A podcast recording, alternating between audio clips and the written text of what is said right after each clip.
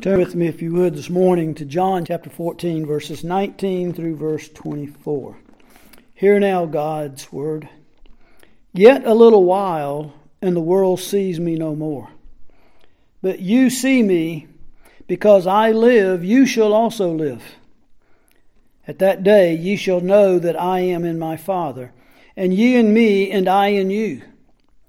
He that hath my commandments, and keeps them, he it is that loves me, and he that loves me shall be loved of my Father, and I will love him and will manifest myself unto him. Judas said unto him, Not Iscariot, Lord, how is it that thou wilt manifest thyself unto us and not unto the world? Jesus answered and said unto him, If a man love me, he will keep my words and my Father will love him, and we will come unto him, and make our abode with him. He that loves me not keeps not my sayings, and the word which ye hear is not mine, but the Father's which sent me. Lord, again we do thank you for your word. We thank you it is clear to those who love you. You have given us a desire to love you. And Lord, because you have dwelt in us and we dwell in you. And you've given us the Holy Spirit, Lord, again to convict us of our sin, to bring us to your word, that we might again confess and continuously confess our sins. And we thank you for it. In Jesus' name, amen. Again, this morning, as we continue on, remember back in verse 15, we saw that Jesus opened that whole paragraph with a conditional sentence. The little word if. If you love me, keep my commandments. Again, that's we might say this whole passage deals with loving God, which is the first commandment. And how do we know and how do we show that we love God? See, this is the whole thing. Jesus is the only one who has ever loved God with his whole body, mind, spirit, and soul.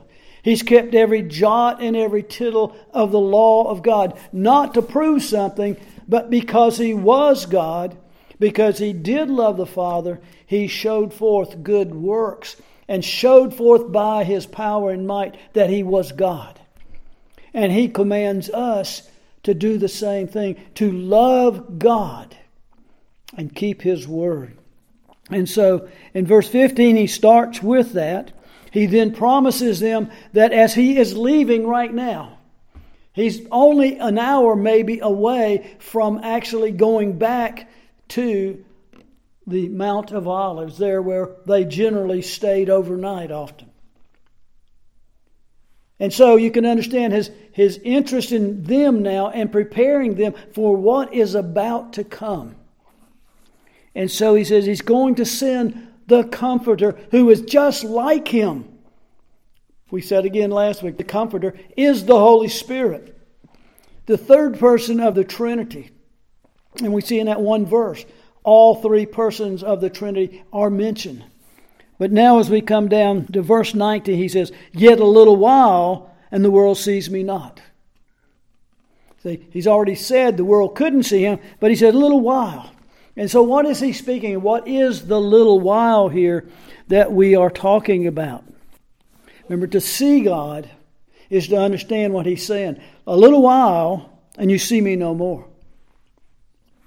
A little while, this person who's been with them for three years who's done great and marvelous miracles, not only of healing, but showing forth that he can turn water into wine. He calms a storm that was a hurricane on the Sea of Galilee.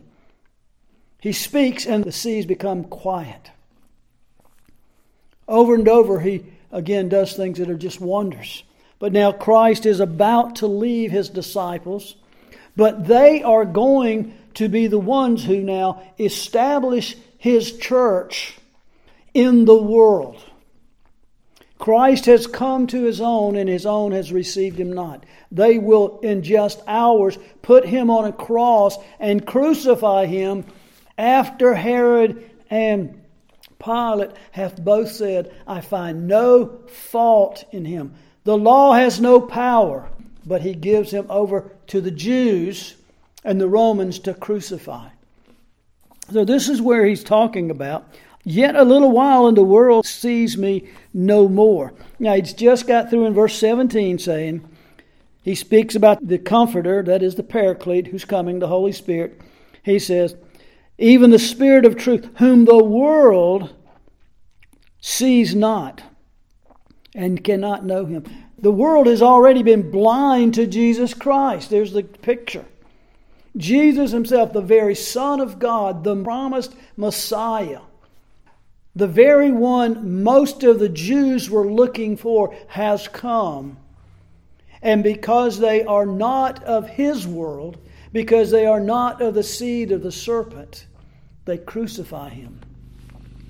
Thinking themselves to be friends with God and doing a good thing. And so now, he says, not a little, a little longer a little while, and the world sees him no more. Now, from that point on, when they put him on the cross and put him in the grave, the world, that is the world of Satan, the kingdom of darkness, those who deny Christ will never see him again. We would say until the final day of judgment when he literally judges them and casts them into hell forever. But the point is, they will not see him because they do not know him. When Jesus says, They don't see me, he says, You see me. You with the eyes of the Spirit, because you have the Holy Spirit dwelling in you. You believe me, you trust me, you love my word, and you want to fulfill it. And so we see that they do not his word. They do not trust them to him. But he says to them now, They'll see me no more because they're dead in their trespasses and sin. But he says in this verse, Because I live, you shall live also. Now remember, he's already said, You're in the Father, you and me, and we're both in the Father. He says now, Because I live, you also shall live. And that little word also means, in the same way that I live, you live. Now, how does Christ live? And so, as we look at, we see at that day you shall know that I am in my Father. Now, I think what he's talking about here is not the end of time, though that may be one issue that he's looking forward to, but at the immediate time, the eleven have an hour to be with him. He will go back to the Mount of Olives. It won't be long after that that Judas and the Romans and the Jews will come and take him back. They will not see him until the day of crucifixion. They probably were there and went and saw the cross and saw Jesus upon the cross and all the agony, all the doubt that they had, struggling within themselves. And Christ has just got through telling, trust God. I've told you already what's going to happen. Trust in God. Put your faith in the living God. As I live, you shall live. Now remember Christ on the cross, and when we talk about living as Christ, for some reason we don't get the idea that Christ is like us. He was a real man. So when Christ died, was there a difference in his death than our death apart from his dying and being our sacrifice and our substitute? Christ tells us he was a man. He could never die because he was God. As to his deity, he could not die. But he became a man and voluntarily took upon him a body that had the consequences of Adam's sin in it, though he was not a son of Adam. He was born again of the Holy Spirit, which could not die. So now, what happens to Christ at his death? As a man, just like us, when Christ died, his soul went to be with the Lord. That is God. His body rested under the control, under the curse of sin in death, separated from itself. The Father had turned his back upon him, and in turning his back upon him, he allowed him to see death. But his soul went to be with the Lord. And he joined him in heaven, where we will at death be joined together. Absent from the body is to be present with the Lord. Same thing with Jesus. His body died. His body took upon him the curse. His body took upon itself the curse of God for sin. And so now Christ says, And as I live, you'll live. Because Christ had conquered death, we are in him. It says, We are buried with him. That picture is that when Christ died, being in Christ, all those that are in him from before the foundation of the world were in Christ, and Christ, when he went into the grave, because we are like him, as I was saying last week, like a, a jar of beans put in a bag and thrown in the sea. It, wherever that bag goes, those seeds go with it. They're wherever it is. So we are in Christ. Wherever Christ is, we are. When he went into the grave, the curse of death that came upon him, we were in the grave with him, taking with him the curse of death, though we felt nothing. The curse of death was upon him, and being in him, we died. And then when he rose from the grave, we rose with him victoriously over the grave. And Paul tells us, and rising, he justified. He claimed us then in that part. All salvation, when he said it is finished, it was completed. It doesn't mean it's over, it was completed. The job was done. The race was won. The trophy which stands, and there's always a reminder of the race is there. We are his victorious prize, as it were. And so we see him as he comes to this. A little while and you'll see me anymore, but the world will never see me. You'll see me through the eyes of faith. And now, as he says, and at that day you will know. And I believe he's talking firstly about his resurrection. Remember, as they go through those three days, as I said, I believe those were the worst days that their lives would ever, ever go through. The agony of it would never measure up to that again. They had been with him for three years, believing he was the one Messiah, never believing that he could see death, even though he said it over to them several times I must die, I will rise again. I will go to Jerusalem, I'll be crucified. And it wasn't in their minds at this time. And now Jesus is preparing them for this time. And he said, At that day you shall know. You'll know when you see me again, you'll know what I have been telling you is true. I'm going, but I will return. I'm going, and you will look at me, and then you will understand what I'm telling you about that I will be with you because I am with you and I'll never forsake you. Can you imagine the joy that was going on now? And now, for 40 days, Jesus shows himself to his disciples, and meaning not only the apostles, but others. Paul tells us that one time Jesus spoke to 500 people, but we're never told that he spoke to any unbeliever after that day. And so Jesus now, he's preparing them now. This time is coming soon. At that day, you will know that I am in my Father and the Father in me. It won't just be words that I'm speaking and you're kind of shaking your head. Now, what does all this mean? Now they will understand. That day, you shall know that I am in my Father and you in me. And now in verse 21, Jesus changes his tone just a little bit now. The little words that mean something, okay? He's moved from you, plural, t- telling the eleven. Here's what you, as the eleven, the leaders of the church, the founders, the pillars of the glorious church of Jesus Christ who will be the foundation in your writing of the word, and you will close the canon of Scripture, and everything will rest in you now, as you have shown. And are the pillar of the new covenant of Christ, in which not only Jews, but also the nations, the Gentiles, women will receive the sign. The kingdom will not just be in Israel, it will be the world. And I will indwell the people of God. So now in verse 24, he says, He that hath my commandment, he is a singular.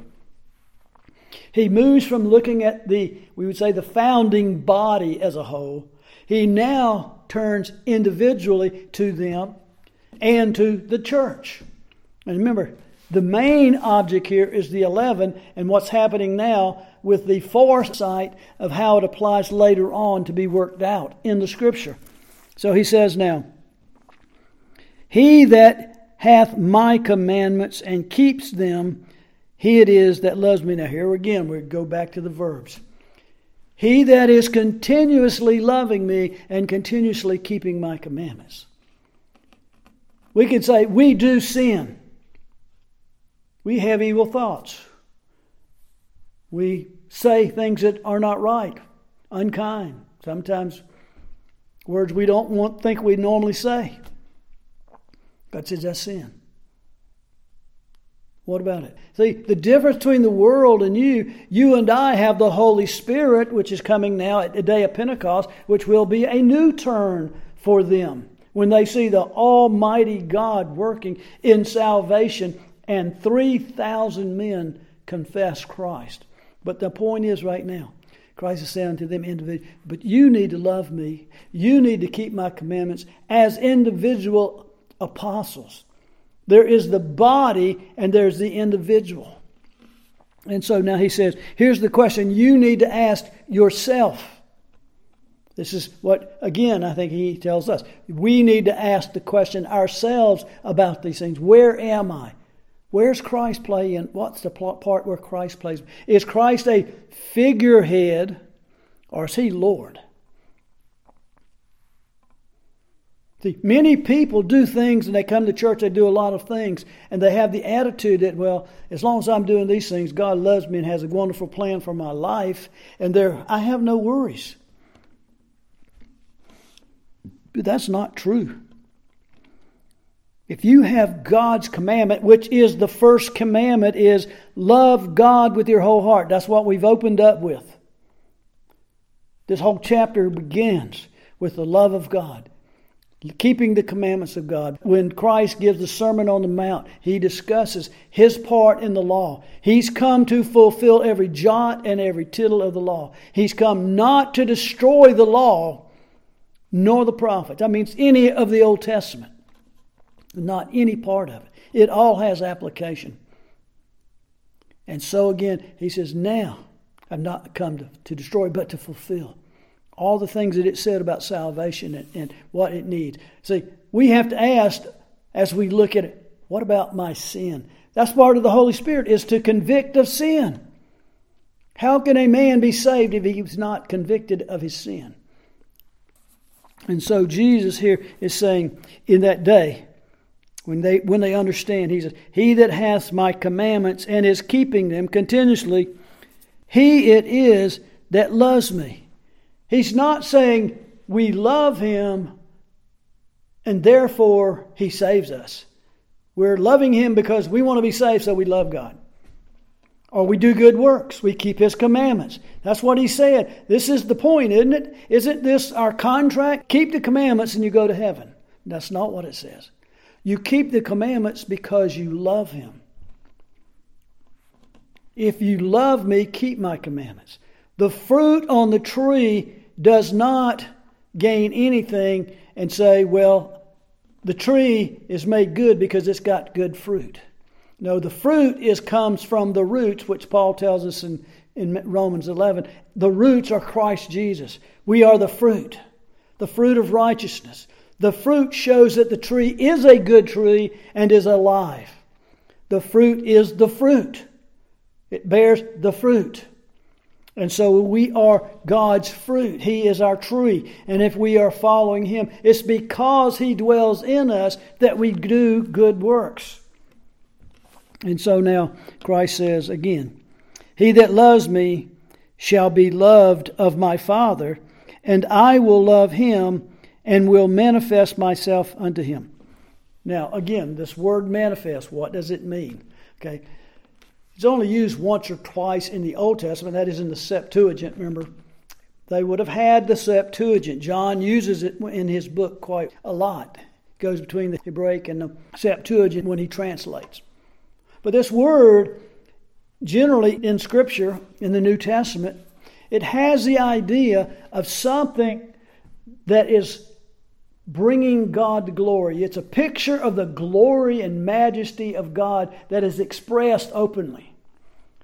This word is used when Moses asked God that he might see his face, have a visible. He says, You'll not see my face because no man can see my face and live. And he puts Moses in the cleft of the rock. And that, that's called a manifestation. When Pharaoh saw Moses come in and tells him that God, Jehovah, says, Let my people go. And he says, Who is your God? Who is Jehovah that I should obey him? And he throws his rod on the ground and it becomes a serpent. The magicians do the same thing, and Moses' rod eats all of theirs, swallows all their serpents. That was a manifestation of the power and might of God, visibly seen. It may be other things. I believe when Abraham went to rescue Lot and he meets Melchizedek, remember the high priest of Salem, on the way back. He's seeing a vision. God is giving him a manifestation of his own glory and power and might in a pre incarnation of Jesus Christ. God manifests himself when Isaiah goes into the temple.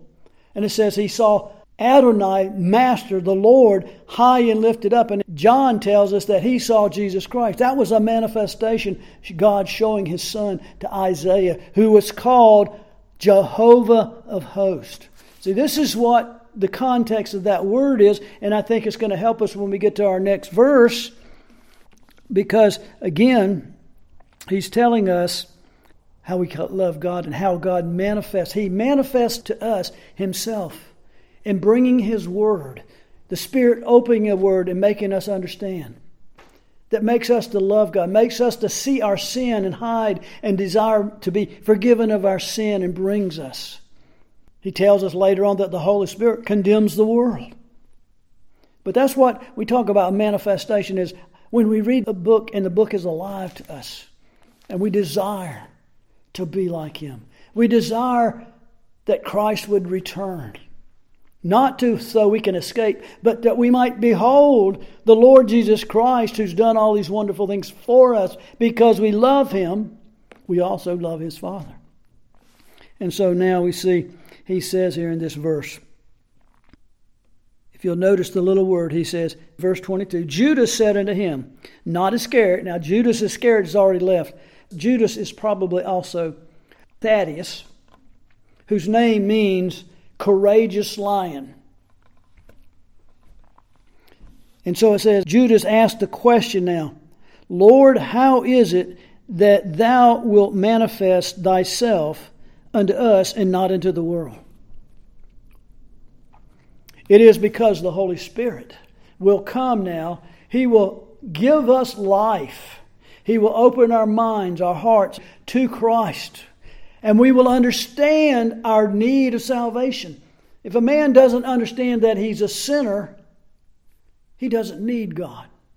He might think of a God upstairs. It's interesting, all these people that are dropping dead, especially the football players. You'll hear the announcement let's pray for their families. Half of these guys are atheists. They want nothing to do with Christ or His Word, but they still talk about praying in time of need. Well, the sinner gets his time of need when the Holy Spirit convicts him of sin and he says, What must I do to be saved? Because he understands he's unsavable of himself. That's God showing us, manifesting Himself to us by opening our hearts and minds to ourselves that we would cry out to Christ. And the Holy Spirit has made us alive to that and shows us that He's manifesting us in His Word when we read it and it touches us. We lead God's Word. We desire to know more about God's Word. We want to be with other believers. We have an affinity to things of God and we hate the world, the world system that would tear us apart. And so we see that God's manifestation there is that He comes to the world, but remember, He's already said the world cannot receive the Holy Spirit, it cannot receive the things of God because it's lost, it's done. It is dead in trespasses and sin. And the world is like somebody going to the morgue with a basket of nice, fresh, cooked fried chicken and potatoes and all the things that have this aroma of food. And you know, the live people sit around and they can't stand this. What are you doing here? And all the dead people in their caskets are in those slabs. As the aromas fills up the room, pay no attention. See, the unbeliever is unaware. He's like a dead man laying on the road in the middle of the night. There's an 18 wheeler doing 60 miles, 70 miles an hour coming down the road. He's got his lights on, and all of a sudden he sees this figure on the road, and he's hitting his horn. His lights are on bright. He's banging his horn, and the man doesn't move. He's completely dead to the things around him. So the world is dead to the things of God. We should not expect them to be aroused, except when God arouses them and brings them to Him. This is what He's saying He that loves me. So now Judas asked that question. Now Jesus' answer is this. Here's again, here's back to that conditional sentence. If, if a man continuously loves me, now notice the singular again, he will keep my words. And that's another one of those words in in Psalm 119. It means the law of God, the, the commands of God, the precepts of God. He says, He will keep my words, and my Father will love him, and we will come unto him. And now notice the word we there. My Father, he says, He's in my Father, I am in my Father, and we will come to him. The Father and the Son now come to the disciples at this point. He's already promised them the Holy Spirit. He's preparing everything you need now. You realize this is after resurrection. Things we've been talking to you all of a sudden make sense to them. And he says, And we will come unto him and make our abode with him.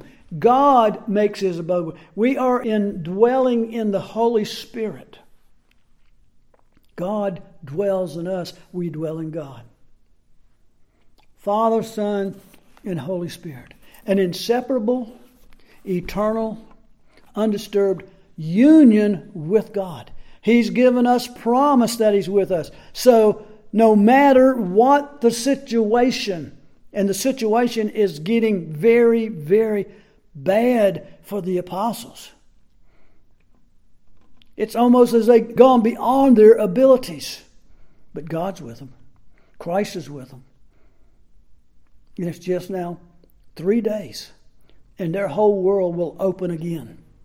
And they'll understand, my God is with me. And they'll be able to go and stand before Herod and Pilate. They'll go before the Roman Caesars, Nero. And Nero can tell them, I'm going to chop your head off unless you confess and become a Roman and deny your God.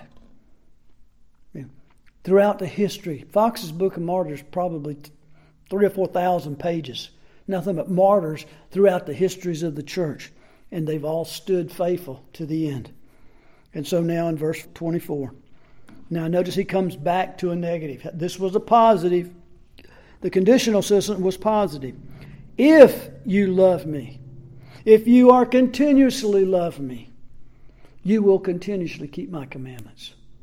You will continuously be confessing your sins and I will be continuously cleansing you from all unrighteousness. Because you have an advocate. Remember that the word advocate comes from the word paraclete, comforter, advocate, which is our legal representative. You have an advocate, Jesus Christ the righteous, who cleanses us. And so now, That's why we need to continuously be cleansing ourselves by coming to Him. And so now we see, he says, and the word which you hear is not mine. Now notice the but. It's a very firm, strong adversative. On the contrary, the Father which sent me, the words are not mine, but they are my Father's words. That's what's the important thing. It is the Father. It is the Father who has given the Son, the elect, from before the foundation of the world, because He loved them. It is the Son who's made covenant with the Father because he loves his Father and he would do the will of his Father. And his will was that the Son would become man for man, become his substitute, his sacrifice, give himself for them. And because of that, the Son loves this people, this chosen people, these, again, the elect, who are sinners in need of a Savior. And so he says now, the words are not my Father which sent me. And so he's telling us, You can rest in my Father as I have rested in my Father. It is the Father who's given you to me. It is the Father has placed you in me, and I place you in the Father. And the Spirit together, we are as God, the triune God, your God. You will be our people. And those are the last words almost when we get to the book of Revelation when we see a picture, I believe it's in chapter 21, where it says, And there is no need of the sun, meaning the S U N, for light, because the Lamb is the sun, S U N. He's the light of the world. And then he goes on, he says, He's the temple, and he says, I will dwell with them and be their God, and they shall be my people. There's the promise. There's the covenant that God has begun and now he's fulfilled his covenant in his Son. And therefore, we are his people. We are his bride. We are his sheep. And therefore, we depend on him because we are in him who is in Christ, is in the Father and in the Son. And we need no more. Our faith is in the living God. Love God with your whole heart and mind and body and soul, and love his law and keep his law. Let's pray. Lord, again we pray that we might learn of Christ and we might see who He is, that He is in us and we are in Him. Whatever has happened to Him has happened to us. He has kept the law perfectly, and we, being in Him, have kept the law because He has kept the law, and it's accounted unto us. He has taken our penalty, and we are in Christ, and therefore He dies for us and we are in him and we can say we died with him. And then the penalty of sin is death. And so we died in him. And when he rose again we rose in him and he tells us that in his resurrection our justification was declared and now we can say there's now no condemnation to those that are in Christ Jesus. And we thank you for it. In Jesus holy name amen